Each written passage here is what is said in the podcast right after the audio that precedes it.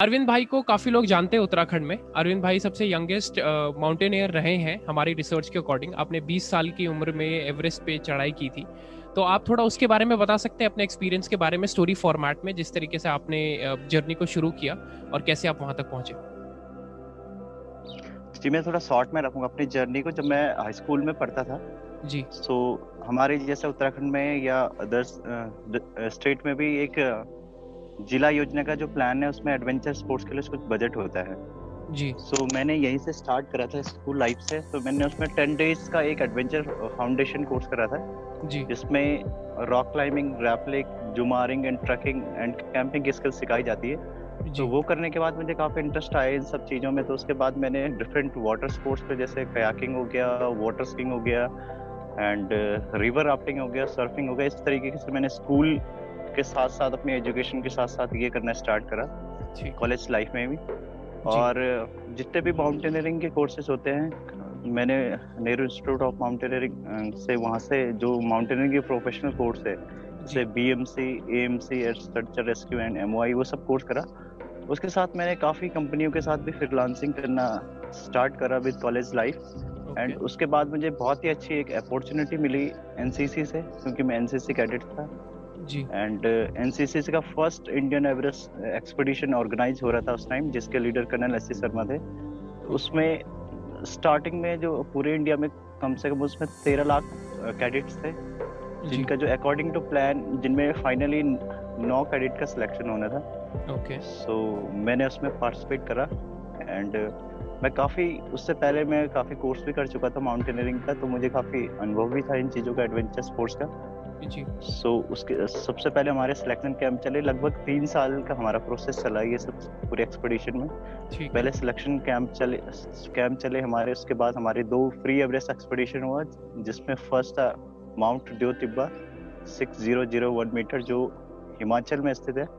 And उसके बाद जो हमारा नेक्स्ट जो फाइनल एवरेस्ट एक्सपीडिशन था वो था mount Kamet seven seven five seven sorry seven seven five six metre जिसकी हाइट है। एंड इंडिया की थर्ड हाइस्ट पीक है और उत्तराखंड उत्तराखंड की सेकेंड हाइस्ट पीक है आफ्टर नंदा देवी तो वो वो हमारा एक्सपीडिशन हुआ था एंड उसके बाद जो फाइनल हमारा ट्रेनिंग था जो सियाचिन ग्लेशियर है वहाँ पे अराउंड फोर्टी फाइव डेज़ की हमारी विंटर ट्रेनिंग थी एंड वो सब करने वो सब फाइनल होने के बाद मैं इस ट्रेनिंग में सेलेक्ट हुआ नाइन कैडेट में एंड फाइनली 2013 में तेरह में हम लोग माउंट एवरेस्ट के लिए निकले जो हमारा काफ़ी अच्छा एक्सपीडिशन रहा जिसमें हमारे हमारी 18 मेंबर की टीम थी okay. जिसमें नाइन कैडेट नाइन कैडेट है जो क्लाइंबिंग मेंबर थे ठीक है. एंड फोर हमारे सपोर्टिंग सपोर्टिंग स्टार्ट स्टाफ था एंड अदर हमारे साथ कुछ आर्मी के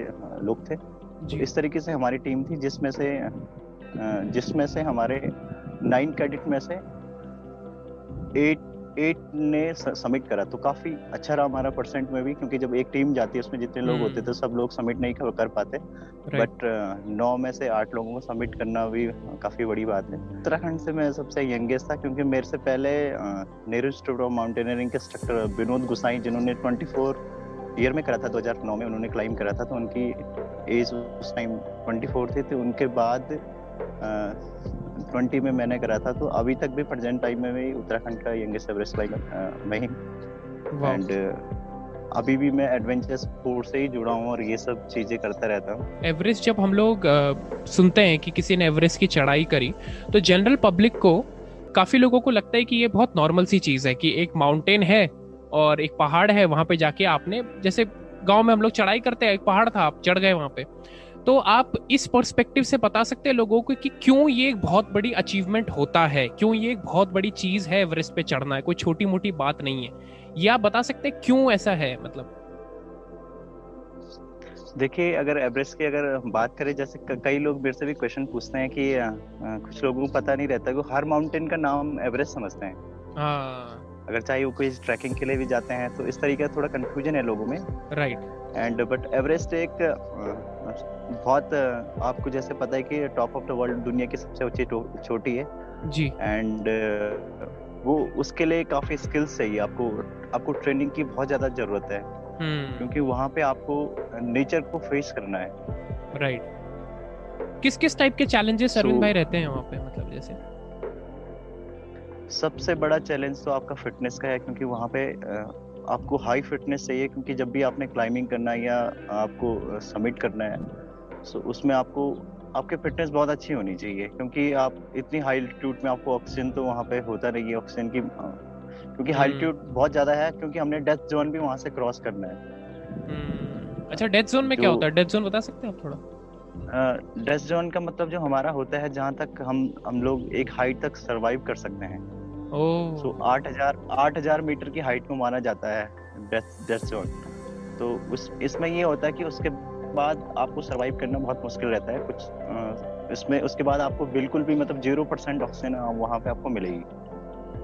तो डेथ जोन के बाद आपको मतलब बहुत कम लोग जो है जो सरवाइव कर पाते हैं विदाउट ऑक्सीजन बहुत कम लोगों ने करा है तो डेथ जोन में डेथ जोन में आठ हज़ार क्योंकि एवरेज की हाइट आठ हज़ार आठ सौ अड़तालीस मीटर है डेथ जोन से ज़्यादा है। जी। एंड नौ हज़ार के बाद तो हाई एल्टीट्यूड स्टार्ट हो जाता है उसके बाद आपको बारह हज़ार पंद्रह हज़ार और अठारह हज़ार के बाद तो एकोमोडेशन अठारह हज़ार के बाद तो आपको बहुत ज़्यादा एफर्ट लगाना पड़ता है। And hmm. एवरेस्ट जैसे बड़ी चोटियों में क्योंकि टाइमिंग का बहुत ही ध्यान रखना पड़ता है क्योंकि जैसे कि बड़ी एक्सपीडिशन होता है। एक आपको पर्टिकुलर डेट में एक विंडो मिलती है। अगर आपने उस विंडो को मिस कर दिया आपके हम्म। पास जो आपका अकॉर्डिंग टू प्लान है आपको विंडो मिली अगर आप उसके अकॉर्डिंग टू थोड़ा सा लेट हो गए सो हम्म, so, आपको दूसरी विंडो आपको बहुत लेट मिलने वाली है।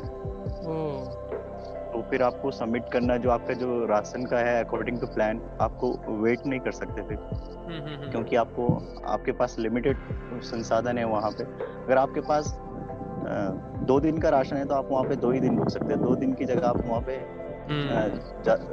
तीन दिन नहीं रह सकते क्योंकि आपके पास ना तो वहाँ पे राशन है जी। और ना ही आप आप वहाँ पे सर्वाइव और बहुत ज़्यादा राशन लेके आप जा भी नहीं सकते क्योंकि वो आपको ढोना है फिर। तो ऐसा भी नहीं आप छह दिन का राशन ले गए ये किया भी नहीं जा सकता। बिल्कुल बिल्कुल वहाँ पे राशन ले जाना तो इतनी हाइट हाइट में क्योंकि आपके पास और भी काफ़ी जो क्लाइंबिंग टेक्निक टेक्निकली इक्विपमेंट होते हैं वो गियर होते हैं वो आपके वो आपको ले जाना ही है बिन, बिना उनके आप क्लाइंबिंग नहीं कर सकते। कितना किलो के आसपास होता है अरविंद भाई जो गियर्स वगैरह होते हैं? गियर तो इसमें अराउंड आपके पास 15 प्लस होता है। 15 प्लस आपके पास वेट रहेगा एंड आपको जो जो आपने पहने भी उनका भी जैसे आपके जो क्लाइंबिंग शूज़ जैसे बूट्स है हम्म। उनका भी काफ़ी वेट वेट होता है तो उनके साथ वॉक करना बड़ा मुश्किल रहता है। और उस ऑल्टीट्यूड पे जिस ऑल्टीट्यूड पे ऑक्सीजन की कमी है वैसी।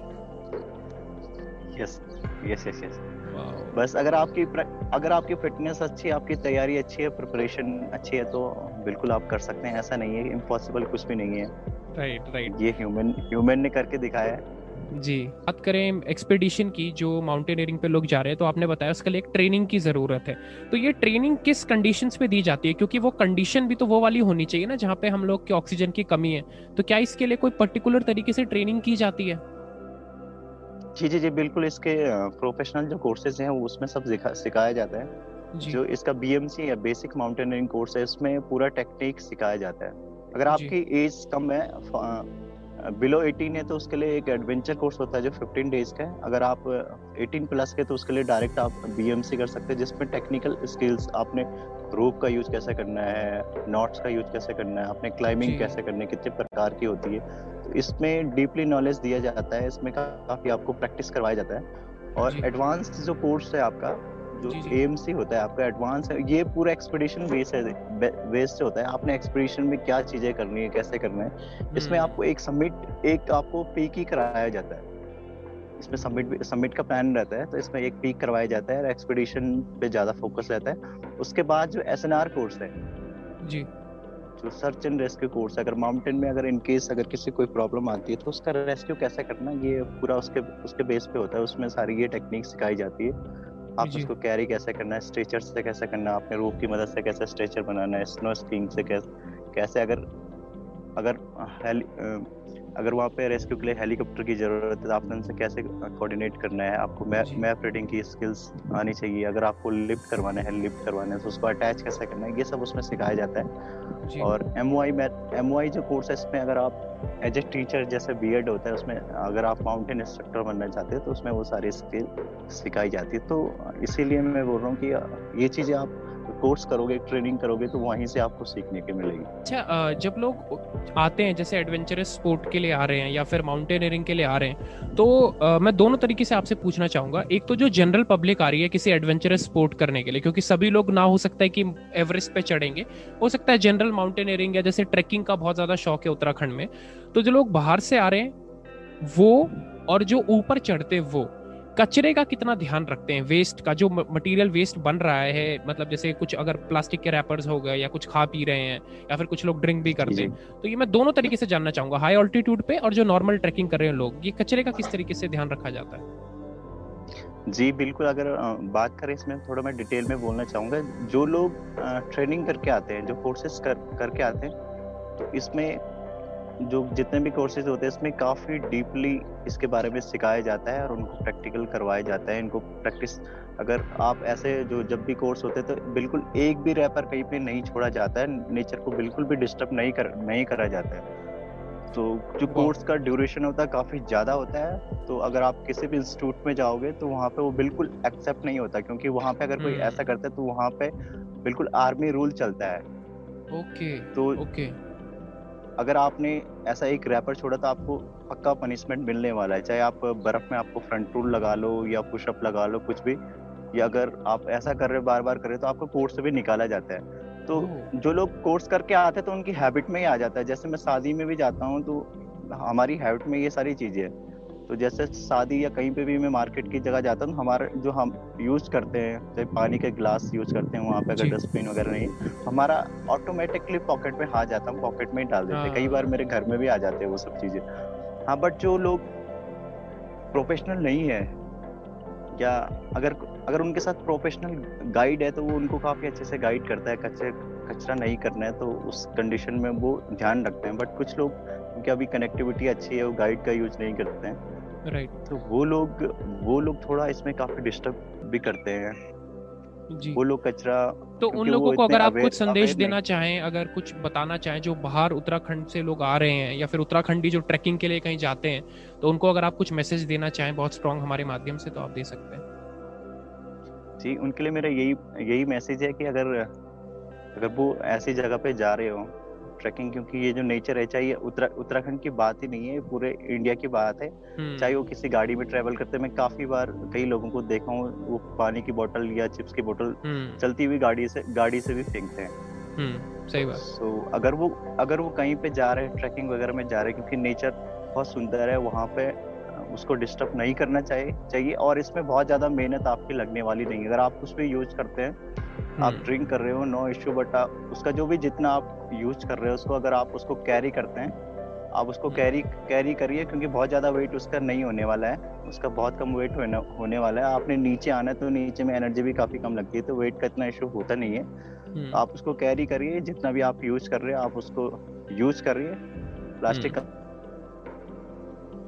वहाँ पे बारिश वगैरह का भी रहता है तो प्लास्टिक यूज़ लोग करते हैं और जो खाने वाले भी आइटम होते हैं वो भी जैसे आप चॉकलेट्स या टॉफियाँ या बिस्किट जो भी आप यूज़ कर रहे हो। और उसको आप कैरी करिए और जो भी नियरेस्ट सिटी है वहाँ पर उसके जो डस्टबिन है आप वहाँ पे उसको डिपोजिट करिए। और right. अगर कोई आप आपके साथ कोई ऐसा पर्सन है आपके टीम में है अगर वो आप आपके सामने यह करता है इस टाइप का तो आप उसको ज़रूर थोड़ा समझाएँ आप उससे प्यार से समझाएँ तो अगर आप उससे प्यार से बोलेंगे तो वो ज़रूर ये चीज़ें फॉलो करेगा। और अगर आपने अगर किसी ने कुछ फेंका भी आपके आपसे पहले कोई और भी ट्रैकर आए हैं उस रूट पे जिन्होंने वॉक करा है तो अगर उन्होंने कोई फेंका है तो आप आप उसको ज़रूर उठा के अपने साथ ले कैरी कैरी। कर राइट ऐसा आप कर ऐसा आप करते हैं तो ट्रैकिंग रूट हमारे लंबे टाइम तक रहेंगे और ज़्यादा से ज़्यादा लोग उसमें विज़िट विज़िट करेंगे। नहीं तो ये ट्रैकिंग रूट इनके बुरे हाल होने वाले जिस चीज़ जो फीलिंग के लिए आप इतने दूर से सिटी से आए थे वो फीलिंग आपको नहीं हम्म। मिलने वाले क्योंकि उसमें काफ़ी गंदगी आप गंदगी हो जाएगी। बहुत सही बात बहुत अच्छी बात आपने बोली कि आप अगर गंदा करके जा रहे हैं तो आप वहाँ दोबारा आने के लायक नहीं है क्योंकि दोबारा वो आप जाना भी नहीं चाहेंगे आप गंदगी अगली जगह में। तो अगर आप चाहते हैं आप अगले दस बीस सालों तक तो आते रहें तो आप इसको ऐसा ही रखें जैसे आप यहाँ पे आए थे। जी बिल्कुल। क्योंकि बोला जाता है माउंटेन में माउंटेन में बोला जाता है कि वहाँ पे माउंटेन को तो ना तो कुछ देना है ना ही वहाँ से कुछ लेना है। हाँ, वहाँ पे छोड़ना भी कुछ छोड़ना भी कुछ नहीं है और वहाँ से कुछ उठाना भी नहीं है। आपने कोई वहाँ से पत्थर नहीं उठाना है आपने कोई फूल नहीं उठाना है। जी। सो so, आप एंजॉय करें नेचर को। फोटोग्राफी का टाइम है समय है सोशल मीडिया का। आप बहुत अच्छे पिक्चर लीजिए अपना उनको अपलोड करिए और लोगों को भी बताइए उसकी ब्यूटी उत्तराखंड की। जी। एंड बट वहाँ से कुछ ना तो वहाँ पे कुछ छोड़े और ना ही वहाँ से कुछ ले। ले बहुत खूब। जो पहाड़ चढ़ते हैं जो एवरेस्ट चढ़ रहे हैं वो ठंडे एरिया में जा रहे हैं।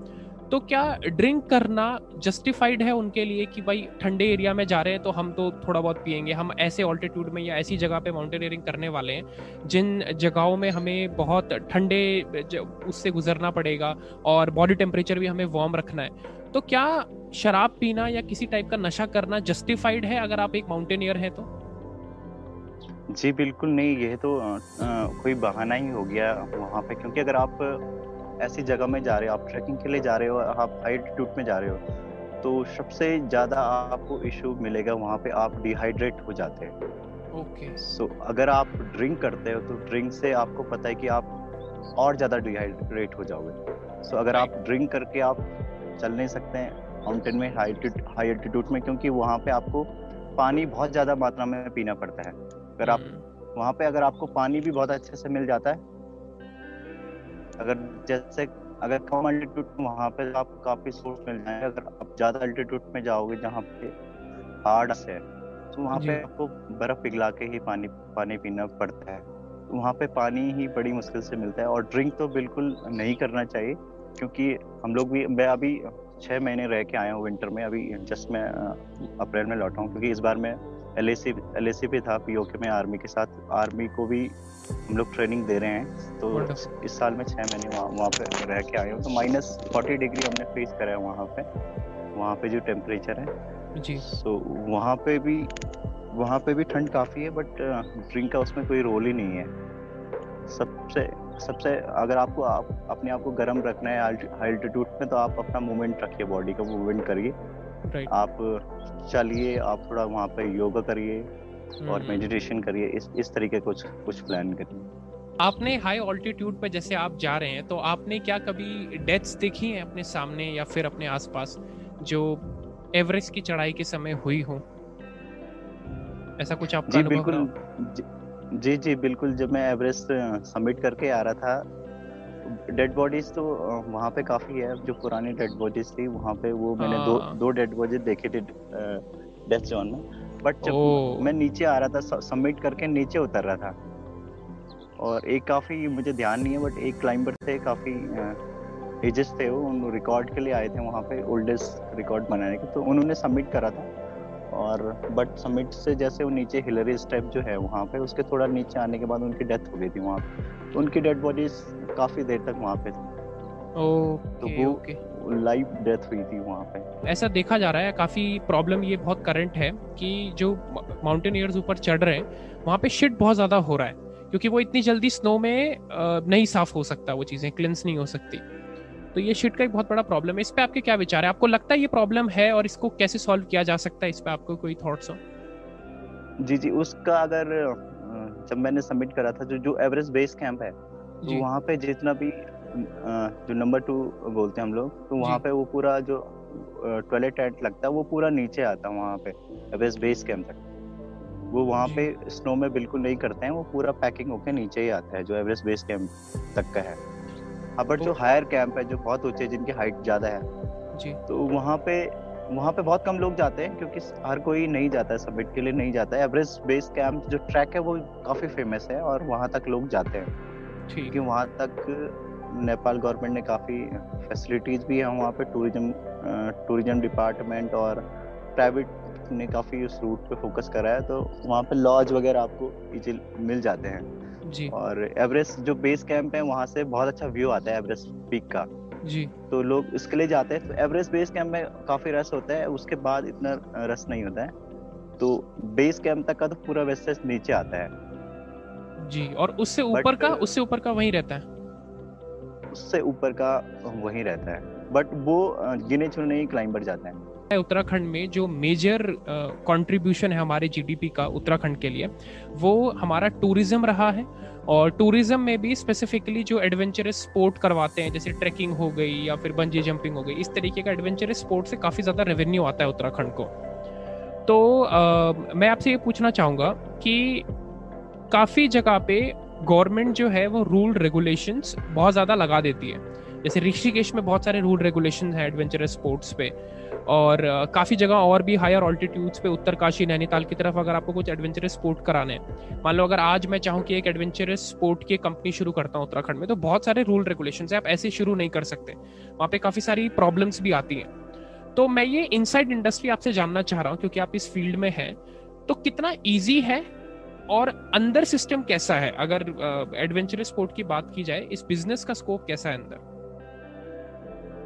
जी बिल्कुल ये आपने बहुत अच्छा पॉइंट उठाया यहाँ पे जो अगर आप काफ़ी क्लाइंट ने और काफ़ी लोगों ने ये फीडबैक भी दिया है क्योंकि हम हम लोग काफ़ी लोगों से बात करते हैं और काफ़ी लोग हमसे पूछते हैं ये रिकमेंड भी करते हैं उत्तराखंड में जो ट्रैक है जी. तो ये प्रॉब्लम बिल्कुल सच्ची है लोग बताते हैं यहाँ में कि उत्तराखंड में जो आपको परमिशन लेना है ये जो इसका रॉयल्टी वगैरह ये चार्ज थोड़ा ज़्यादा रखा हुआ और लोग थोड़ा परेशान होते हैं इन चीज़ों के लिए। तो इसलिए कई बार लोग उत्तराखंड की जगह दूसरी जगह जाना पसंद करते हैं। हम्म। इसका काफ़ी बार फीडबैक भी फीडबैक भी दिया है कई कई जगह के लिए जगह के लिए। तो ये प्रॉब्लम उत्तराखंड की रही है और अभी भी ये प्रॉब्लम सॉल्व नहीं हुई है अच्छे से।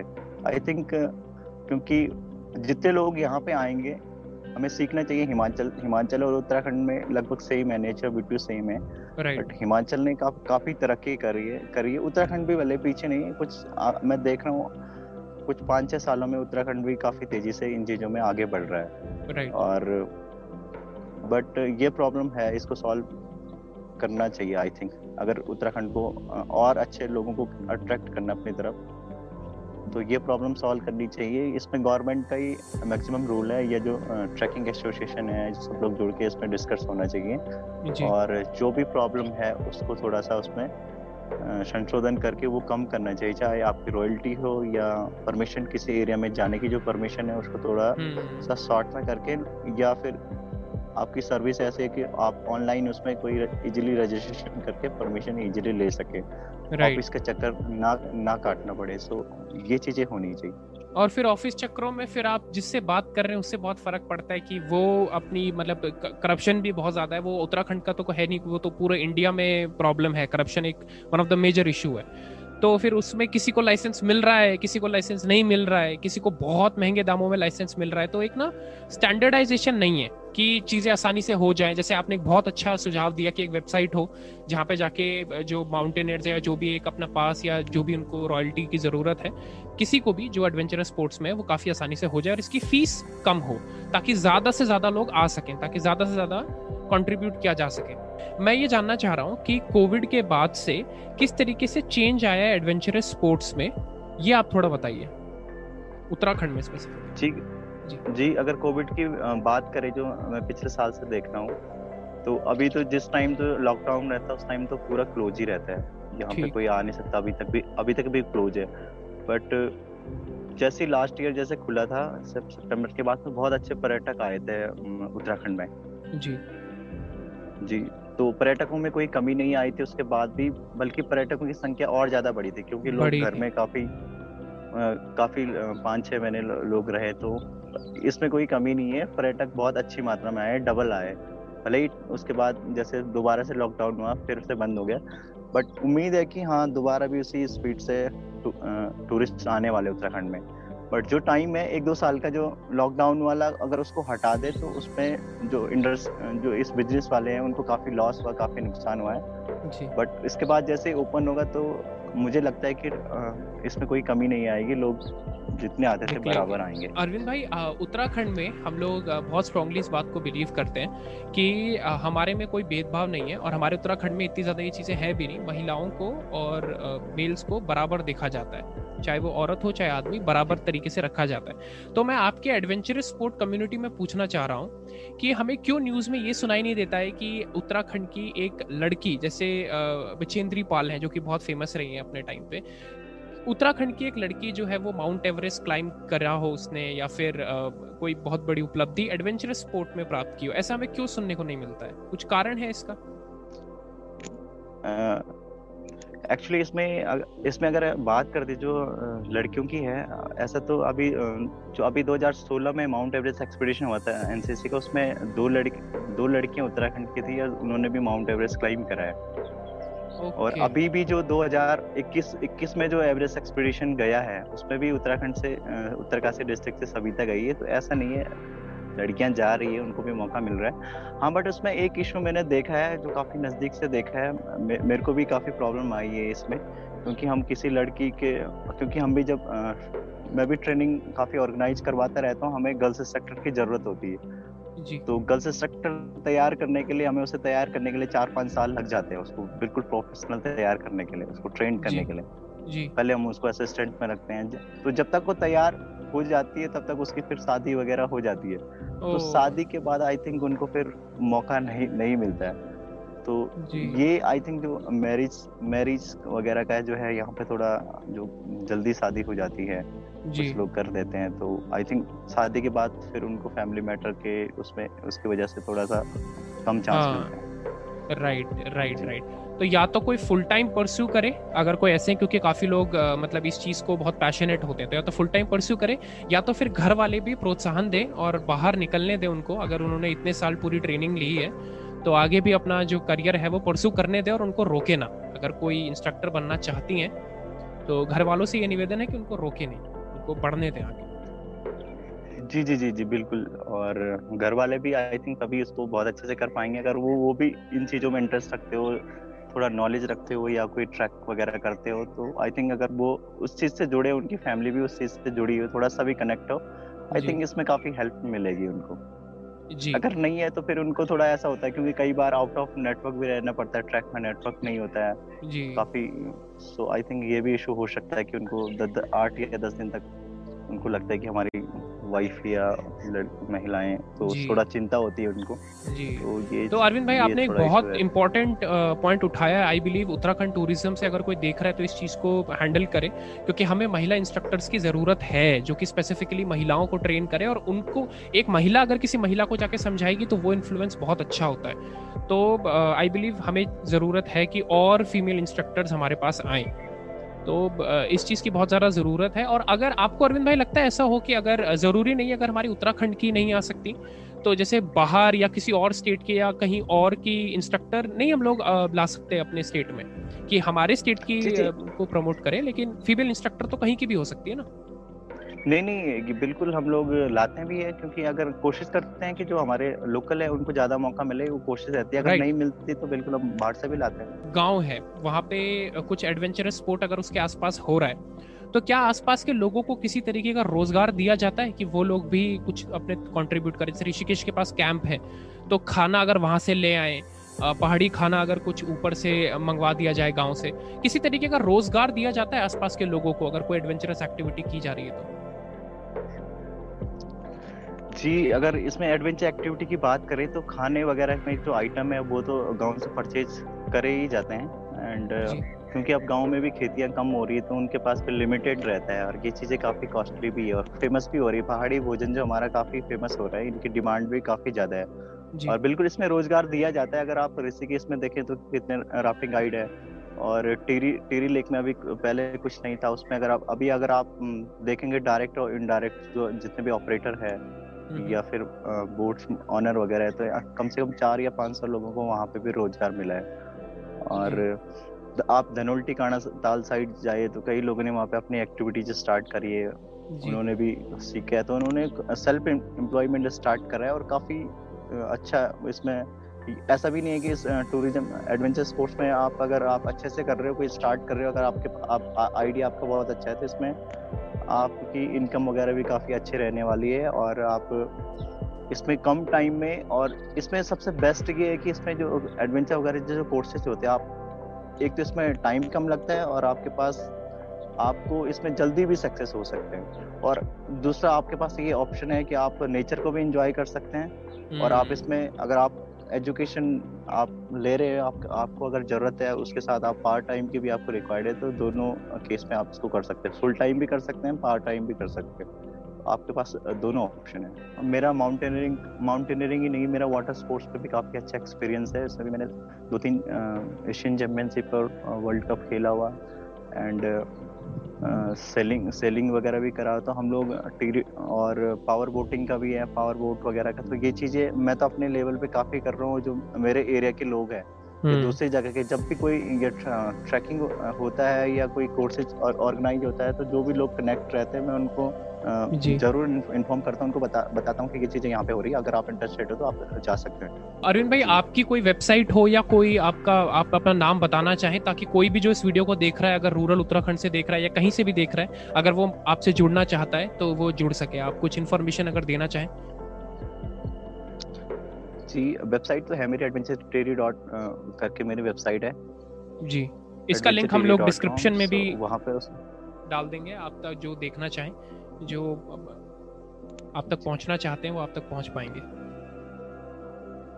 जी जी जी वेबसाइट मेरे एडवेंचर डॉट करके हैं सो वहाँ पे और इसके साथ मेरा मैंने एक दो अपने स्तर से एडवेंचर स्पोर्ट्स डेवलप करने के लिए और रेस्क्यू के लिए फाउंडेशन भी स्टार्ट करा एक एक तो भागीरथी फाउंडेशन करके मैंने खोला है जिसमें मैं कभी इसमें जो मेन है एडवेंचर स्पोर्ट्स का और मैं करवाता हूँ इसके मैंने स्टार्ट करा है टिहरी में मैराथन तो उसको okay. दो बार मैं ऑर्गेनाइज कर करवा चुका हूँ हाफ़ मैराथन रेस करवाता हूँ और इस तरीके से इस तरीके और एक मेरा जो उत्तराखंड फौजी में बचाव दल जितने भी मेरे जो फ्रेंड है या जो मेरे ट्रेनिंग है मैंने उनमें उनको जोड़ रखा है जो उनके एरिया में अगर कोई एक्सीडेंट हो जाता है या कोई कार हम्म। उसमें जा रही है या कोई बादल क्लाउड फट जाता है तो वो लोग हमारे पास बहुत ज़्यादा संसाधन तो नहीं है बट उनके एरिया में अगर हो जाता है जैसे धनोटी वाली रोड है वहाँ पे काफ़ी हमारे ट्रेनिज है तो अगर कोई गाड़ी गिर जाती है या उनको कोई गाड़ी खराब हो जाती है तो अगर कोई इन्फॉर्मेशन आती है तो वो वो लोग ज़रूर हेल्प के लिए जाते हैं। इस तरीके के कोशिश कर रहे हैं क्योंकि इसमें अगर आप एडवेंचर स्पोर्ट से भी जुड़े हो क्योंकि आप जैसे देख रहे हैं कि उत्तराखंड में काफ़ी डिजास्टर भी आ रही है। हम्म। और लगातार कभी क्लाउड ब्रस्ट हो रहे हैं कभी आपने अभी भी देखा होगा इस साल भी दो तीन बार हो गया हो गया है और काफ़ी आपदाएँ आई है आई है उत्तराखंड में। अगर आप माउंटेनर एडवेंचर स्पोर्ट्स फ़ील्ड में तो ये ये लोग काफ़ी इसमें फास्ट एक्शन लेते हैं चाहे उनको हम्म। किसी भी परिस्थिति में जाना है तो ये लोग इस चीज़ के लिए परफेक्ट होते हैं। ये हेल्प के लिए जाते हैं रिलीफ कैंप के लिए जाते हैं इनके पास फ़र्स्ट एड का नॉलेज भी होता है मेडिकल की क्लासेस भी चलती हैं तो ये ये सब चीज़ें करते हैं। जी। तो जी आपने जैसे बताया कि आपको फंड्स की जो है वो मतलब इतने फंड्स आपके पास नहीं रहते तो क्या आप डोनेशन या कुछ इस तरीके का आप लेते हैं और बाहर वाले लोगों से या फिर नहीं लेते? नहीं जब मैं कोई इवेंट ऑर्गेनाइज कर, करता हूँ उस टाइम भी मैं अगर कोई एमएलए या टी एस से मैंने एक बार लिया था बाकी बहुत ज़्यादा मैं नहीं लेता हूँ, मैं अपने संसाधन से कोशिश करता हूँ कि जितना हो सके। जी तो हम लोग अपने दर्शकों से चाहेंगे कि आप जो वेबसाइट नीचे लिंक पे रहेगी, अगर अरविंद भाई उस समय अगर किसी रेस्क्यू ऑपरेशन या किस तरीके का कोई इवेंट कर रहे हैं तो आप ज़रूर स्पॉन्सर करें और अपनी तरफ़ से योगदान करें ताकि उत्तराखंड में जो अगर प्रॉब्लम आती तो उसको भी ठीक किया जाए। और मैं आपको बताना चाहूँगा कि जिस तरीके के इवेंट्स होते हैं रेस का कोई इवेंट हो रहा है तो वो सिर्फ़ एक रेस इवेंट नहीं है, जो उसमें पार्टिसिपेट करता है, जो जीतता है, उसको भी इनाम दिया जाता है उसको प्रोत्साहन मिलता है, वो आगे बढ़ता है। तो छोटे छोटे इवेंट्स से भी बहुत बड़े बड़े इम्पैक्ट्स होते हैं तो आप सब लोग ज़रूर सपोर्ट करें जो भी देख रहे हैं। स्पेसिफिकली जो माउंटेनियरिंग इंडस्ट्री है, इसमें आपको और एडवेंचरस स्पोर्ट की इंडस्ट्री इसमें आपको ना अलग अलग जगहों पर जाना पड़ता होगा, कि अभी आप कहीं ट्रैकिंग करने जा रहे हैं, कभी आप किसी एडवेंचरस स्पोर्ट में जा रहे हैं। तो उत्तराखंड में जानवरों और भूत प्रेतों और इन सब ऊपर की चीज़ों का भी बहुत ज़्यादा रहता है। तो मैं जानना चाहूँगा कि जब आप एवरेस्ट चढ़े या फिर जैसे उस हाई ऑल्टीट्यूड पे जाते हैं तो येती जो है वो बहुत ज़्यादा फ़ेमस है। जनरल देसी लोगों की भाषा में बहुत लोग बोलते हैं कि येती होते हैं। तो ऐसा कुछ आपको लगा कि ऐसी कुछ चीज़ ऊपर होती है ऊपर हाई ऑल्टीट्यूड्स में? So, जो बाहर के लोग हैं इसमें जो हमारे क्लाइंट रहते हैं थोड़ा बाहर के रहते हैं तो ये लोग इन चीज़ों में बहुत कम बिलीव करते हैं। बट हाँ जब हम कभी लोकल में जैसे मैंने आई थिंक 2011 में एक, एक कोर्स चलाया था जौनपुर वाली सत्य वाली साइड तो वहाँ पे ये काफ़ी इशू आया हमें क्योंकि हम गर्ल्स कोर्स था और जैसे फीमेल इंस्ट्रक्टर का मैंने आपको बताया उस टाइम हमारे पास ज़्यादा इशू था अभी तो हमारे पास अवेलेबल भी है। सो so, इस तरीके से इस तरीके से चीज़ें हमने वहाँ पे महसूस करी कि ये चीज़ें हो रही है लड़कियाँ बेहोश हो जा रही है गिर जा रही है दिन भर आप बहुत अच्छे से ट्रेनिंग कर रही है बट शाम को हमें आठ आठ दस लड़कियाँ रोज गिर जा रही है कभी उनको कुछ दिक्कतें आ रही है और एक एक केस मैंने ट्रेनिंग में भी देखा जिम जिम में तो जी उत्तरकाशी का एक लड़का था मैं उसमें इंस्ट्रक्टर था स्कूल्स में ओके okay. एंड उसमें ये इशू आया कि एक लड़का एक लड़का रो रहा था। एंड आई थिंक जो दूसरा लड़का था उत्तरकाशी का लोकल जैसे आपको पता है कि देवता वगैरह इस टाइप का जो होता है तो उसको इस तरीके से कुछ फील हुआ होगा। आई थिंक मुझे पता भी नहीं उस पर आता है कि नहीं है। तो उसने मतलब उसको इस तरीके से जैसे मार दिया थप्पड़ वगैरह इस टाइप से। हाँ। Uh, कुछ देर बाद जब वो थोड़ा नॉर्मल हो गया तो उसने बोला कि थप्पड़ कैसे मार दिया ये वो मैं तो डिप्रेशन का मुझे डिप्रेशन का प्रॉब्लम है पेशेंट हूँ और और वो अलग है यस तो वो अलग ही थोड़ा इशू बन गया था। तो फिर दोनों को बड़े प्यार से समझाया क्योंकि वो ये चीज़ें मानते नहीं। उत्तराखंड में ये चीज़ें होती हैं हम लोग फील करते हैं। राइट काफ़ी बार। बट फिर उन, उनको काफ़ी प्यार से समझाया कि हाँ इस टाइप से उसने उसको लगा कि उसने जानबूझ के मारा इस टाइप से। बहुत कम लोग जानते हैं और हमारे रिसर्च के अकॉर्डिंग अरविंद भाई ने बहुत बहुत ज़्यादा मदद की थी जब उत्तराखंड में आपदा आई थी और जब फ्लड्स के टाइम पे आपने बहुत सारे रेस्क्यू ऑपरेशन किए थे। तो अगर आप उस सिलसिले में कुछ हमारे दर्शकों को बताना चाहें, मैं जानता हूँ आप बहुत ज़्यादा इसको ओपन मतलब इस तरीके से प्रेज नहीं करते कि मैंने कोई बहुत बड़ा काम किया है। लेकिन फिर भी अगर आप थोड़ा बताना चाहें किस तरीके का आपका एक्सपीरियंस था और किस तरीके से आपने काम किया था उस समय पे। जी जी उसमें उसकी अगर बात करें तो मैं 2013 में जो आपदा आई थी मैं 2013 में माउंट माउंट एवरेस्ट क्लाइम करके आया था तो लगभग मैं तेरह तारीख को घर पहुँचा था। ठीक। एक्सपीडिशन वो एक्सपीडिशन तो काफ़ी टायर्ड जर्नी थी वो काफ़ी मतलब हाँ, समझ सकता दो तीन साल की ट्रेनिंग करने के बाद और मतलब उसके बाद ये होता है कि मतलब थोड़ा सा दस या पंद्रह दिन का फैमिली के साथ या थोड़ा ब्रेक की ज़रूरत थी और वो मुझे भी फील हो रही थी उस टाइम बट जै, जैसे ही वो डिजास्टर आया उत्तराखंड में काफ़ी बड़ा तो वो बहुत बड़ा डिजास्टर था इसलिए मैं अपने आप को रोक नहीं पाया क्योंकि रोड भी काफ़ी टूटी थी तो मैं काफ़ी लंबा मतलब जो ये वाला रूट है हमारे यहाँ से जो प्रताप नगर वाला रूट होता था इस पर रोड भी काफ़ी टूटी थी तो मैं घनसाली की तरफ़ जा रहा था मार किसी काम से जा रहा था पर्सनल तो जैसे मुझे उनका फ़ोन आया मैं वहाँ से रिटर्न होके मैंने अपने फैमिली को बोला कि मेरा बैग पैक करो और वहाँ से क्योंकि गाड़ी का इशू था इस वाले रूट में तो आधे रास्ते में वो मेरा घर से बैग पैक करके आया कि मैं ऐसे ऐसे जा रहा हूँ और उन्होंने वहाँ तक पहुँचाया। मैं घर भी नहीं आया वहीं से निकल गया वहीं से डायरेक्ट निकल गया। था थोड़ा आगे तक जाके फिर उसमें काफ़ी पैदल भी चला और रात की आई थिंक बारह या एक बजे बड़ी मुश्किल से रात को मैं निम निम पहुँचा था।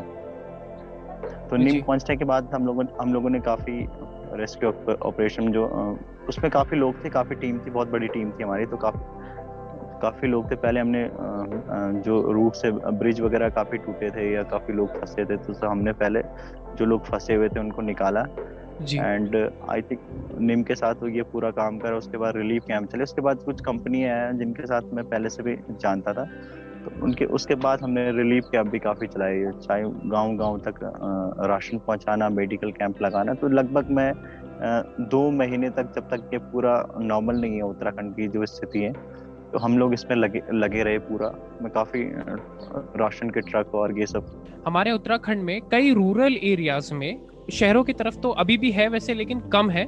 लेकिन रूरल इंडिया की तरफ़, रूरल की तरफ़ अभी भी काफ़ी जगह इस तरीके की प्रॉब्लम्स जो है, वो देखने को मिलती हैं। तो कास्टिज्म पे आपका क्या कहना और आपको क्या कहीं कुछ देखने को मिलता है कि कहीं भेदभाव हो रहा है कास्ट के बेसिस पे लोअर कास्ट अपर कास्ट आपको कहीं देखने को मिलता है? आपके क्या इस पे विचार है? जी जब मैं छोटा था बचपन में तो ये चीज़ें मुझे काफ़ी देखने को मिली। मैंने देखा है कि ये चीज़ें हो रही है। एंड मैंने अपने गाँव में भी ये चीज़ें देखी है। एंड और गाँव में भी मैंने ये चीज़ें देखी है। बट जो। एक बहुत अच्छी बात है जो हमारी युवा पीढ़ी है जो नए लोग है वो हम्म। इसको एक्सेप्ट नहीं कर रहे हैं और इसको हम्म। बिल्कुल नहीं मान रहे तो जो नई नई जनरेशन है पुराने लोग हैं कुछ जो अब ये नहीं लगता कि बहुत ज़्यादा इशू है या अगर थोड़ा बहुत है भी तो आई थिंक आने वाले टाइम में वो नहीं रहने वाला या नहीं नहीं रहेगा बहुत लंबा नहीं रहने वाला है हम्म, तो इसमें तो काफ़ी सुधार सुधार हो रहा है और बट जो भी जो जैसे गवर्नमेंट ने भी काफ़ी जो कर रहा है कि जैसे जो वैसे कास्ट वाले के तो रोज़गार वगैरह में छूट वगैरह तो गवर्नमेंट को भी आई थिंक आप अगर एक ही लेवल पे अगर सबको ले ले तो ये बेस्ट है। हमारे उत्तराखंड में टूरिज़्म के अलावा आपको क्या लगता है, क्या चीज़ें हैं जिससे कि उत्तराखंड में रोज़गार को बढ़ाया जा सकता है? क्योंकि अनएम्प्लॉयमेंट कि लोगों के पास नौकरियाँ नहीं है जॉब नहीं है। ये एक बहुत बड़ी समस्या है उत्तराखंड में आजकल के टाइम पे। तो अब हर कोई आप जानते हैं आप जैसे हर कोई फौज में नहीं जा सकता वैसे हर कोई एडवेंचरस स्पोर्ट नहीं करवा सकता इंस्ट्रक्टर नहीं बन सकता। इसके लिए आपको फिजिकली बहुत फिट होना ज़रूरी है। उत्तराखंड के लोग फिट होते हैं लेकिन सब नहीं हो सकते। तो आपको क्या लगता है कि इसके अलावा क्या क्या हो सकते हैं ऑप्शन जहाँ से कि रोज़गार बढ़ सके उत्तराखंड में? इसमें, इसके अगर बात करें कि एडवेंचर स्पोर्ट्स तो काफ़ी लोग कर रहे हैं एंड इसके रोज़गार भी बट एडवेंचर स्पोर्ट्स में अगर टूरिज़्म को ऐड कर दे क्योंकि टूरिज़्म एक बहुत बड़ा सब सब्जेक्ट सब्जेक्ट है। टूरिज़्म में आपका टूर एंड ट्रेवल आ जाता है, आपका होम स्टे आ जाता है एंड जो भी आप जो दूसरा व्यक्ति है कोई जो भी आप किसी को सर्विस दे रहे हैं तो वो वो सारी चीज़ें चीज़ें आ जाता है। तो हमारे पास यहाँ पे बहुत सारे संसाधन हैं। यहाँ पे ऑर्गेनिक जो फ़ार्मिंग है जिसका प्रजेंट टाइम में काफ़ी क्रेज चल रहा है और हमारे पास इसके लिए काफ़ी जगह भी है अवेलेबल है। And hmm. ये यहाँ पे अच्छी अच्छी हो भी सकती है। तो एक तो ये बेस्ट ऑप्शन है फ़ार्मिंग क्योंकि काफ़ी मैंने देखा कि गाँव के लोगों ने काफ़ी अपनी खेती छोड़ी है वो और नेपाल से इतने दूर दूर से लोग आ रहे हैं। तो हम्म। वो उन्हीं खेतों में बहुत अच्छा उगा रहे हैं। तो इस पे फोकस होना चाहिए थोड़ा इसमें टेक्नोलॉजी के टेक्नोलॉजी में इसमें इस्तेमाल होना चाहिए क्योंकि पहले लोग उठा के ले जाते थे पीठ में लेके जाते थे बट आजकल जैसे जो खेती वाला एरिया वहाँ पे उसको कनेक्ट करा जाए उसमें वहाँ पे रोड कनेक्टिविटी हो एंड लाइट कनेक्टिविटी हो मशीनों का अच्छा यूज़ हो तो ये सब चीज़ें होके ये इसमें मतलब इतनी मेहनत भी नहीं लगने वाली है टेक, क्योंकि टेक्नोलॉजी से ये मेहनत काफ़ी कम हो जाती है तो इन सारी चीज़ों को जोड़ के ये सारी चीज़ें हो सकती है और यहाँ हमारे पास काफ़ी ऑप्शन है। हाँ एक सबसे बड़ा उत्तराखंड में इशू है कनेक्टिविटी का। Connectivity hmm. चाहिए क्योंकि कनेक्टिविटी में सबसे बेस्ट बेस्ट है आ, मैंने नेपाल में देखा है वहाँ पे एक मनोकामना कामना टेंपल है। वहाँ पे मतलब उसकी उसकी डिस्टेंस अगर देखे तो बहुत काफ़ी डिस्टेंस है उसकी एंड उसमें उसमें उन्होंने क्या कर रखा है उसको रोपवे से कनेक्ट कर रखा है बहुत बड़ा रोपवे है। ठीक है। So, इस तरीके से इस तरीके से लोकेशन है। मैंने हिमाचल पर हिमाचल में देखा उनके जो गार्डन है एप्पल गार्डन है वहाँ पे वहाँ हम्म। से वो कैरी नहीं कर सकते। तो उन्होंने पूरे रोप वे से वो कनेक्ट जो उनकी लोग कुछ तो अच्छी बना रखी कुछ लोकल उन्होंने वो करके उसमें वायर वगैरह कनेक्ट करके सो ये टेक्नोलॉजी बहुत अच्छी है इसका यूज़ होना चाहिए। रोप वे से उत्तराखंड में तो जितना कनेक्टिविटी करेंगे उससे काफ़ी फ़ायदा फ़ायदा मिलेगा और रोड कनेक्टिविटी क्योंकि जितनी अच्छी रोडें होगी हमारी जितने जितने दूर तक पहुँचेंगे उतने दूर दूर तक लोग पहुँचेंगे चाहे वो घूमने के पर्पज से आए या अन्य पर्पज से गवर्नमेंट का कितना सपोर्ट रहता है इन चीज़ों में? मान लो एक एक्सपेडिशन हो रहा है तो उसका गवर्नमेंट की तरफ़ से कितना पैसा या कितना फंड कितना सपोर्ट किया जाता है? इसके बारे में अगर आप बता सके एडवेंचरस स्पोर्ट्स को कितना गवर्नमेंट की तरफ़ से फंड किया जा सकता है? क्या रहता है पीछे से? नहीं इसमें अगर बात करें तो गवर्नमेंट का कुछ योजनाएँ होती है। अगर आपने एज ए बिज़नेस के लिए स्टार्ट करना है तो जैसे बीर चंद्र सिंह गढ़वाली योजना उत्तराखंड में है या होम स्टे योजना है। तो ये तो उत्तराखंड में अवेलेबल अगर कोई अगर किसी को एक्सपेडिशन करना है इसमें गवर्नमेंट की कोई मदद नहीं होती है। And hmm. इसमें आपको खुद ही प्लान करना पड़ता है। एक्सपेडिशन के लिए जो भी इसमें कॉस्टिंग आती है बल्कि गवर्नमेंट को रॉयल्टी देनी पड़ रॉयल्टी रॉयल्टी देनी पड़ती है। तो बिज़नेस पर्पज के लिए गवर्नमेंट तो लोन तो लोन तो देती है लोन पे सब्सिडी देती है बट अगर आपको ऐसे ही अगर आपको एक्सपेडिशन करना है या आप कोई कोर्स करना चाहते हैं तो इसके लिए कोई व्यवस्था नहीं है। हाँ छोटे लेवल पे है जो जो जिला प्लान वाले हैं बट वो आई थिंक काफ़ी काफ़ी नहीं है। जी जी जी। तो एक्सपेडिशन हो रहा है तो उसका पूरा खर्चा आपने खुद उठाना है। मतलब बच्चों को ट्रेन करने से लेके वहाँ पहुँचाने तक लाना ले जाना उनका सामान सब कुछ आपको खुद करना पड़ता है। जी जी जी एक्सपेडिशन में तो गवर्नमेंट को रॉयल्टी देना पड़ता है। अगर आप किसी को क्लाइंट को क्लाइंट को ले रहे तो या तो आपने जो प्लान करा आप क्लाइंट से पैसे लेंगे। जी. तो इस तरीके से आप आप बिज़नेस कर सकते हैं। बाकी अगर आप आपको खुद एक्सपेडिशन करना है तो आपको किसी कंपनी से कांटेक्ट करना पड़ेगा। कंपनी जो उसकी जो कॉस्टिंग होगा वो आपसे लेगी। तो ये सारी चीज़ ये सारी चीज़ें हैं। ओके हाँ बट गवर्नमेंट को आई थिंक जो इनकी जो योजना है इनको बढ़ाना चाहिए। ट्रेनिंग पे काफ़ी फोकस होना चाहिए क्योंकि ट्रेनिंग के लिए बहुत कम बजट की व्यवस्था है उत्तराखंड में।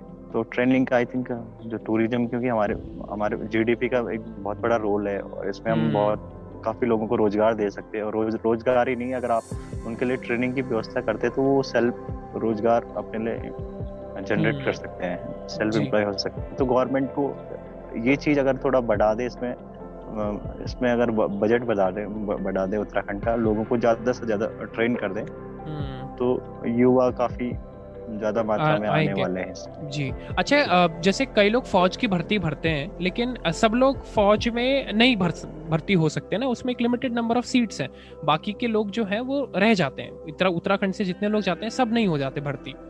तो जो बाकी लोग रह जाते हैं क्या उनके लिए माउंटेनियरिंग एक प्रोफेशनल करियर हो सकता है? मैं आपसे ये सवाल जानना चाह रहा हूँ, अगर मैं और एग्जैक्ट अपने सवाल को पूछूँ, क्या माउंटेनियरिंग पहाड़ चढ़ना एवरेस्ट चोटियाँ, ये एक फुल टाइम करियर हो सकता है? या फिर पार्ट टाइम या फिर कुछ साल क्या प्रैक्टिस चढ़ गए, वापस आ गए अवार्ड ले लिया, घर आ गए, काम खत्म? क्या ये फुल टाइम करियर हो सकता है? कैसे पैसा कमाया जा सकता है फुल टाइम घर चल सकता है इससे? जी, ये आपने बहुत इम्पोर्टेंट क्वेश्चन करा है एंड ये मैंने भी खुद फील करा है क्योंकि मैं आर्मी के साथ मेरा काफ़ी बड़ा एक्सपीरियंस है, उनके साथ रहना वगैरह काफ़ी है क्योंकि मैं अभी छः महीने उनके साथ रह के आया हूँ और आर्मी के साथ भी मैंने एक्सपीडिशन करे काफ़ी एक्सपीडिशन करे हैं और सब लोग आर्मी में ही नहीं जा सक, नहीं जा सकते क्योंकि उसमें लिमिटेड सीट होती है, काफ़ी लोग जा भी रहे हैं।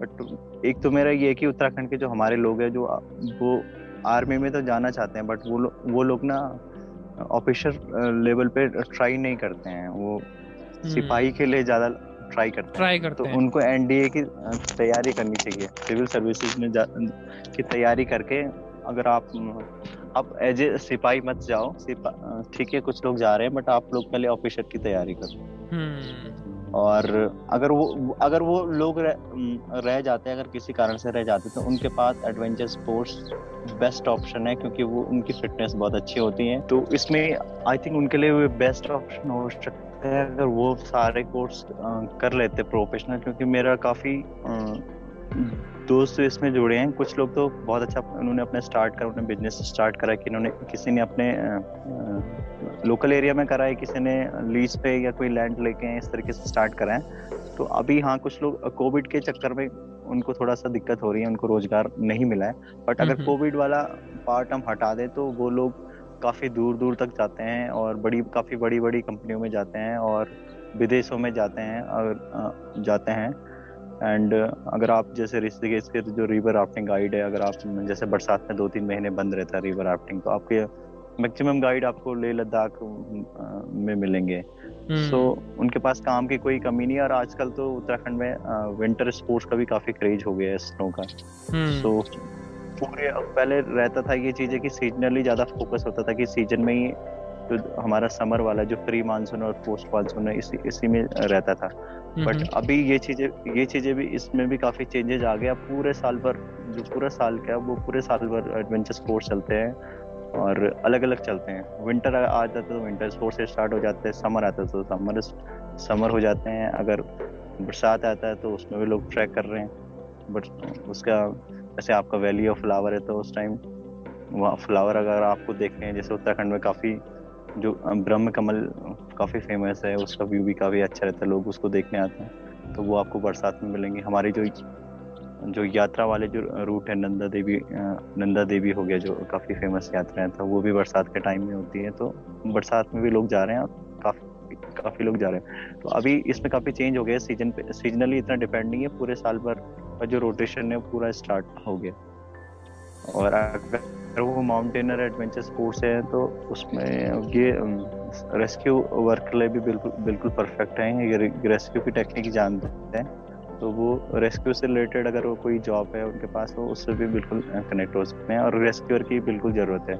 चाहे उत्तराखंड में हो या और जगह क्योंकि इस तरीके से डिजास्टर है तो नेचुरल डिजास्टर है वो दिन पर दिन बढ़ रहे हैं काफ़ी सालों से बढ़ रहे हैं और आई थिंक लगता है कि आगे भी काफ़ी आएँगे तो हमें इसकी प्रिपरेशन की ज़रूरत है। तो गवर्नमेंट हम्म। भी तैयार तैयार कर रही है और मैन पावर की इसमें आगे ज़रूरत रहने वाली है तो इसमें चाहे आपको गवर्नमेंट के थ्रू या कोई एनजीओ के थ्रू या कोई बड़ी कंपनी है कंपनी के थ्रू है उसमें भी आपको काफ़ी रोज़गार मिलने वाला है और कोई ज़रूरी नहीं आप उत्तराखंड में भी एडवेंचर स्पोर्ट्स में आपको जॉब मिलेगी। उस इसमें बाहर भी, भी काफ़ी अपॉर्चुनिटीज़ है क्योंकि अभी हमारी टेक्नोलॉजी इतनी इम्प्रूव हो गई इम्प्रूव हो गया। आप शहरों में भी जाएँ अगर अगर जैसे रॉक क्लाइंबिंग अगर आप आप देखते हैं तो पहले क्या होता था कि रॉक क्लाइंबिंग नेचुरल रॉक पे होता था। हाँ, आजकल तो टेक्निक्स पूरी आर्टिफिशियल वॉल क्लाइंबिंग स्टार्ट हो गई और क्लाइंबिंग जिम स्टार्ट हो गए हैं। लोगों ने शहरों में बिल्कुल बहुत अच्छे अच्छे पार्क बना दिए एडवेंचर एक्टिविटीज़ लगा दिए। right. तो ये सारे चेंज हमें देखने को मिल रहे जो, जो समय के साथ होने भी बहुत ज़रूरी है। जी। तो आप ये कहना चाह रहे हैं कि सिर्फ़ एक ही करियर नहीं है अगर वो नहीं होता तो आप और भी काफ़ी चीज़ें कर सकते हैं। लेकिन माउंटेनियरिंग आप ये कहना चाह रहे हैं क्या? जहाँ मैं समझ पाया कि माउंटेनियरिंग पहाड़ चढ़ना सिर्फ़ माउंटेनियरिंग एक फुल टाइम करियर नहीं हो सकता उसके साथ आपको और भी चीज़ें करनी पड़ेंगी जैसे रेस्क्यू हो गया या एडवेंचर स्पोर्ट हो गए। ये आप कहना चाह रहे हैं? जी बिल्कुल अगर आप एक माउंटेनर है तो आपको आपको माउंटेनिंग माउंटेनियरिंग ही नहीं है उसके साथ आपको दो दो तीन चीज़ें आपके ऐड होने चाहिए जैसे विंटर स्पोर्ट्स हम्म। में भी माउंटेन जैसे स्नो स्कीइंग है स्नो स्कीइंग है या आइस स्केट है वो चीज़ें भी आप ज़रूर सीखेंगे। वो चीज़ें भी आप करिए अगर आपको थोड़ा बहुत अगर आपको टाइम है आपके पास अगर आपके पास स्किल्स है तो आप थोड़ा सा वाटर में भी जाइए थोड़ा माउंटेन माउंटेनिंग में भी जाए हम्म। तो इस तरीके से आप अगर आपके पास मल्टीपर्पज है आप दो तीन चीज़ें कर सकते हैं। हम्म। आपको अलग अलग ऑप्शन मिलेगा और आप इसमें बोर भी नहीं होंगे। एक ही चीज़ आप चेंज भी आपको इसमें देखने को मिलेगा। Right right, right right. अच्छा माउंटेनियरिंग में अगर हम लोग कोई पहाड़ चढ़ जाते हैं कोई एवरेस्ट चढ़ जाते हैं तो अदर देन हमारी पर्सनल अचीवमेंट कि हम लोगों ने कोई ऐसी चीज़ की है जो कि शायद दुनिया में सब लोग नहीं कर पाते और कुछ गिने चुने लोग ही हैं जो कर पाते हैं क्या इसके अलावा हमें कोई मॉनिटरी सपोर्ट या कोई अवार्ड कुछ इस तरीके का मिलता है कंप्लीट करने के बाद जी बिल्कुल अगर आप इसमें अर्जुन पुरस्कार है अर्जुन पुरस्कार मिलता है इसमें और पद्म श्री वगैरह काफ़ी पुरस्कार है जो आपको आपको मिलते हैं। एंड अगर आप अदर्स स्टेट में देखें, उत्तराखंड में तो नहीं है बट अगर आप अदर्स स्टेट में अगर आप किसी दूसरे स्टेट में तो उसमें आपको स्टेट गवर्नमेंट की तरफ़ से आपको काफ़ी अच्छे मदद भी मिलती है और गवर्नमेंट जॉब भी ऑफ़र होती है। उत्तराखंड में ये चीज़ें उत्तराखंड में ये चीज़ें नहीं जैसे हमारी टीम में जो दो तीन मेंबर थे जो जो मणिपुर से बिलोंग करते थे उनको मणिपुर या यूपी से अरुणिमा सिन्हा थी उसने भी 2013 में। तो उनको आई थिंक गवर्नमेंट ने 25 लाख तो कैश प्राइज दिया प्लस जॉब भी ऑफ़र करा। तो अदर। स्टेट में ये चीज़ें है बट हमारे उत्तराखंड में इन चीज़ों की काफ़ी कमी है। ये होना चाहिए आई बिलीव क्योंकि तभी बाकी लोगों को प्रोत्साहन मिलेगा। पैसा एक बहुत इंपॉर्टेंट अवार्ड रिकॉग्निशन एक मिलना बहुत बड़ी बात होती है जिसके देख के कि लोग आगे आते हैं और करना चाहेंगे इस चीज़ को। तो मुझे ऐसा लगता है कि और गवर्नमेंट को इस तरीके के इनिशिएटिव निकालने चाहिए कि जो कंप्लीट करेगा सबको नहीं दे रहे लेकिन जो कंप्लीट करेगा और उसको चढ़ जाएगा उसको मॉनिटरी बेसिस पे भी हेल्प की जाए अवार्ड भी दिया जाए रिकोगशन भी दी जाए ताकि और लोग आए। इस प्रोफेशन को भी फिर लोग चुनेंगे, करना चाहेंगे। और फिर जैसे ट्रैफ़िक बढ़ा, इस तरह लोग ज़्यादा आने लगे तो हमारे बाकी चीज़ें भी फिर उठने लगेंगी। जी जी जी बिल्कुल गवर्नमेंट को करना चाहिए और गवर्नमेंट थोड़ा आई थिंक और जगह पे कर भी रही है बट उत्तराखंड में ये चीज़ें थोड़ा सा कम हो रही है तो उत्तराखंड में थोड़ा ये चीज़ पे फोकस होना होना चाहिए क्योंकि लोग तभी आएँगे। और एवरेज चढ़ने चढ़ना मतलब ऐसा नहीं है कि आपके पास एक बहुत आप एक बहुत अच्छे माउंटेनर है आपकी फिटनेस बहुत अच्छी है आपके स्किल्स वही काम नहीं करेगी क्योंकि अगर आप आज के डेट में अगर आप माउंट एवरेस्ट चढ़ना चाहते हो आपके आई थिंक आपका खर्चा पचास लाख से कम आने वाला नहीं है जो हमारे लिए बहुत मुश्किल है और एवरेस्ट से नहीं अगर आप कोई और और भी एक्सपेडिशन करते हो तो छोटे इसमें कॉस्ट काफ़ी और आपकी जो इसमें क्लोथिंग वगैरह है वो काफ़ी कॉस्टली होती है क्योंकि वो काफ़ी इंपॉर्टेंट होती है तो अगर आपने एक ज... आप अपने लिए एक जैकेट भी खरीदने वाले तो उसकी कॉस्ट आई थिंक पंद्रह या बीस हज़ार से कम कम नहीं रहने वाली है क्लोथिंग हम्म। क्लोथिंग के लिए हर किसी के लिए पॉसिबल पॉसिबल नहीं है और हम्म। काफ़ी लोग जी क्योंकि कॉस्टिंग की वजह से कॉस्टिंग का बड़ा इशू है और हमारे उत्तराखंड में मुझे मतलब अभी तक कोई ऐसा नज़र नहीं आया बहुत बड़ा स्पॉन्सर्ड या गवर्नमेंट की तरफ़ से हम्म। मुझे ही नहीं मुझे मुझे ही नहीं या किसी और को इतनी हेल्प करी हो। जी आप जैसे हम लोग जानते हैं आप यंगेस्ट रहे हैं उत्तराखंड के सबसे यंग जो अभी तक का रिकॉर्ड भी है जिसने कि एवरेस्ट क्लाइम किया है। तो आपको किस तरीके का सपोर्ट या कुछ आपको मिला हो अगर आप शेयर करना चाहें? तो सपोर्ट नहीं मिला पर जो हमारा एनसीसी का था एक्सपीडिशन जो सिलेक्शन वाला एक्सपीडिशन था तो वो क्योंकि मेरा फुली स्पॉन्सर था क्योंकि मैं कंपटीशन फाइट करके उसमें सेलेक्ट हुआ था तो मेरा तो फुली स्पॉन्सर था। एंड बट वो स्टेट गवर्नमेंट का स्टेट गवर्नमेंट का नहीं था वो एनसीसी का था डायरेक्ट डायरेक्ट था। और ऐसे ऐसी चीज़ें उत्तराखंड में बहुत कम है और स्पॉन्सर्ड।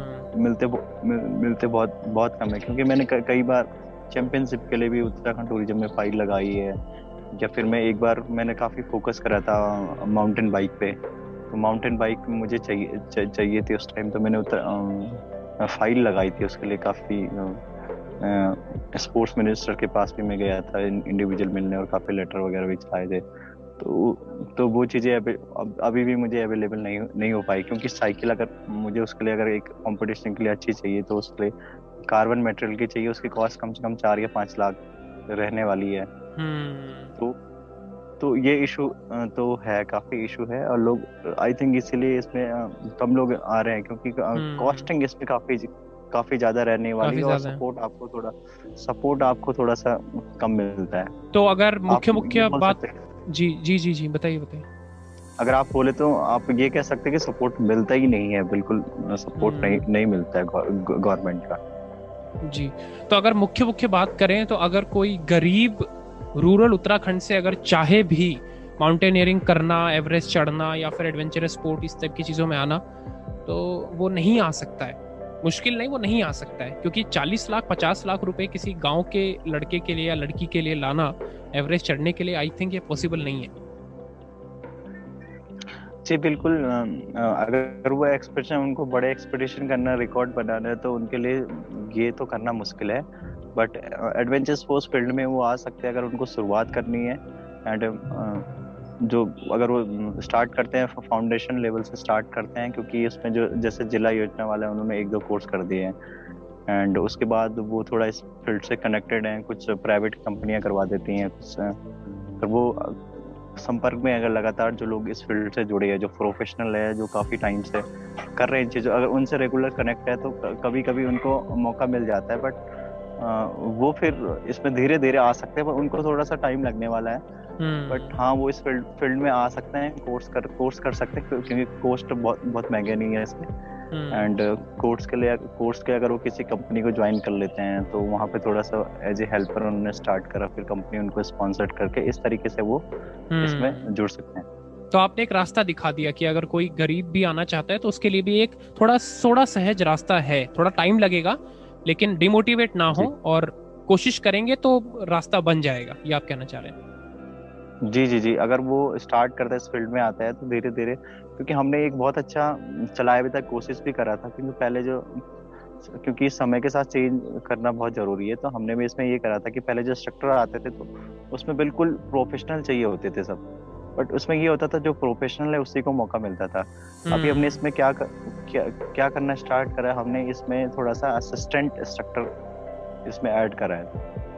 तो असिस्टेंट में क्या होता है जिन जिनको थोड़ा बहुत एक्सपीरियंस रहता है कोर्स वगैरह उन्होंने करे हुए हैं भले ही कम करा हुआ।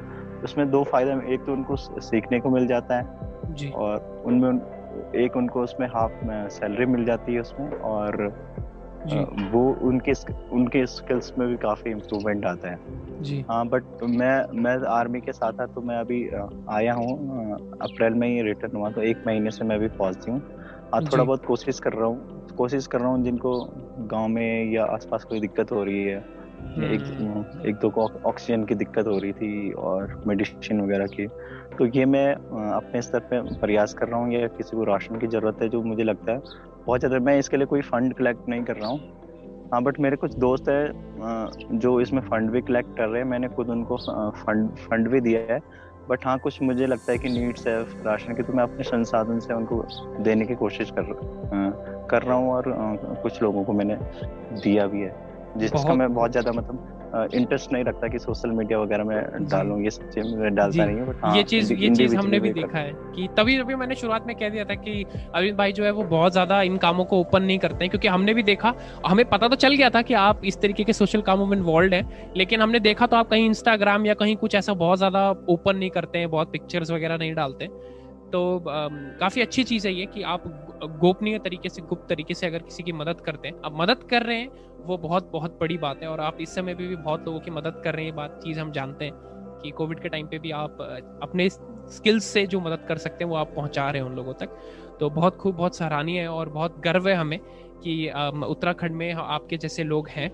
और आपने उत्तराखंड का नाम अपने अर्ली एजेस में ही बहुत रोशन कर दिया 20 साल की उम्र में माउंटेनिंग करके जो कि ऑल ओवर वर्ल्ड भी 20 साल बहुत कम उम्र है जो लोग नहीं जानते। 20 साल एक काफ़ी छोटी उम्र है एक माउंट एवरेस्ट चढ़ने के लिए। बड़े बड़े लोग भी वहाँ जाके मतलब जो डेथ जोन आप बता रहे हैं वहाँ पे जाके वो लोग हार जाते हैं। तो अरविंद भाई उस उम्र में वहाँ क्रॉस करके वहाँ तक पहुँचे। अच्छा मैं आपसे ये जानना चाह रहा हूँ अब कि जब आप टॉप पे होते हो तो कैसा एक्सपीरियंस होता है? उसको अगर आप शब्दों में बयां कर पाए अगर तो आप करना चाहें तो। जी एक्चुअली वो जो फीलिंग है वो तो शब्दों में बयां करना बहुत मुश्किल है। जी। एंड बट फिर भी वो जो फीलिंग रहती है क्योंकि वो जो जब आप सबमिट करते हैं तो वो हम्म। बहुत बड़ा टास्क बिल्कुल ऑक्सीजन लगा रहता है। और, और हम्म। जब मैंने सबमिट करा था लगातार मैं अड़तीस अड़तीस घंटे मैंने क्लाइम करी थी। कंटिन्यू। मतलब दो दिन और एक रात का जो वो जर्नी था विदाउट रेस्ट एंड वो जो फीलिंग थी पूरी नाइट नाइट मैंने क्लाइंबिंग करेगी तो हम्म। वो जो एक्सपीरियंस था वो बहुत अच्छा था। और समिट के बाद जो मेरे को फीलिंग मिली है जो मैं वहाँ पे क्योंकि मैंने वहाँ पे ट्राई भी करा था। अगर अगर आप फोटोग्राफ्स में देखेंगे जो मेरे समिट के है तो मैंने ऑक्सीजन हटा रखा है। हटा रखा है जो मेरे फोटोग्राफ्स है सबमिट के उसमें ऑक्सीजन नहीं मैंने मास्क पूरा निकाला हुआ क्योंकि उस हाइट में काफ़ी ज़्यादा हाइट है क्योंकि बट मैंने आई थिंक जो फोटोग्राफ्स वाला जो टाइम है जो 10 या 15 मिनट हमने वहाँ पे स्टे करा उस टाइम मैंने पूरा ऑक्सीजन हटाया और भले उसके बाद मुझे बहुत दिक्कत हुई ऑक्सीजन की हो गई थी काफ़ी। तो मैंने फिर फिर बाद में लगा लगा दिया था नीचे नीचे उतरते हुए मतलब काफ़ी एनर्जी लॉस हो गई थी मेरी तो मैंने ऑक्सीजन पे जो क्लिक होता तो थोड़ा देर के लिए बढ़ा दिया था। जी। बट वो जो फीलिंग है उसको सब तो जी बिल्कुल। तो कैसा कैसा दिखता है? अगर आप थोड़ा पिक्चर दिखा सके हमारे दर्शकों को मुझे यहाँ पे जो हम बैठे हुए कैसा दिखता है ऊपर से? मतलब सिर्फ़ बादल बादल दिखते हैं? कैसा दिखता है? व्यू कैसा होता है ऊपर से? जी जी जी जी अगर नॉर्मल अगर हम जैसे स्काई को देखते हैं ये जो क्लाउड वगैरह है तो ये मतलब हमसे बहुत ज़्यादा नीचे नीचे रहते हैं। जो हाई क्लाउड होते हैं आपके। तो उनसे तो हमारी हाइट क्योंकि जब मैंने सबमिट करा था उस दिन वेदर बहुत क्लियर था जो बहुत कम मिलता है। वाओ एंड उस टाइम सनराइज सनराइज भी हो रहा था अगर आप मेरे बहुत अच्छे अच्छे आ रखे उस टाइम के। तो बादल मतलब बादल तो हमसे तो बहुत नीचे थे बादलों से तो हम पूरा मतलब ऐसा लगता है कि हम पूरे मतलब अर्थ में है ही नहीं कुछ दूसरा ही ग्राफ है तो ये वाली फीलिंग आती। है वाओ वाओ वाओ मतलब मैं इमेजिन कर पा रहा हूँ कि पूरे बादल बादल और ऊपर से सन उधर से राइज हो रहा है तो कितना खूबसूरत वो लगता होगा। जी जी जी। बहुत खूब बहुत खूब। और जितने ऊँचे आपके विचार हैं उतना ही ऊँचा आप काम कर रहे हैं स्टेट के लिए। और आज से नहीं पिछले 20 साल की उम्र से आप आप अभी तक आप लगातार काम कर रहे हैं आई बिलीव आगे भी आप बहुत करेंगे। और हम सबको आप पे गर्व है पूरे उत्तराखंड को हम सबको आप पे गर्व है। तो मैं तहे दिल से आपका शुक्रिया करना चाहता हूँ। अरविंद भाई बहुत बहुत शुक्रिया जागर टीवी के पॉडकास्ट पे आने के लिए। आप बहुत इन्वॉल्व है लेकिन अपना कुछ कीमती समय देने के लिए आपका तहे दिल से शुक्रिया। शुक्रिया दीपक भाई। शुक्रिया आपका भी बहुत बहुत धन्यवाद। आपने मुझे आज इनवाइट कर अपने साथ। Thank you so much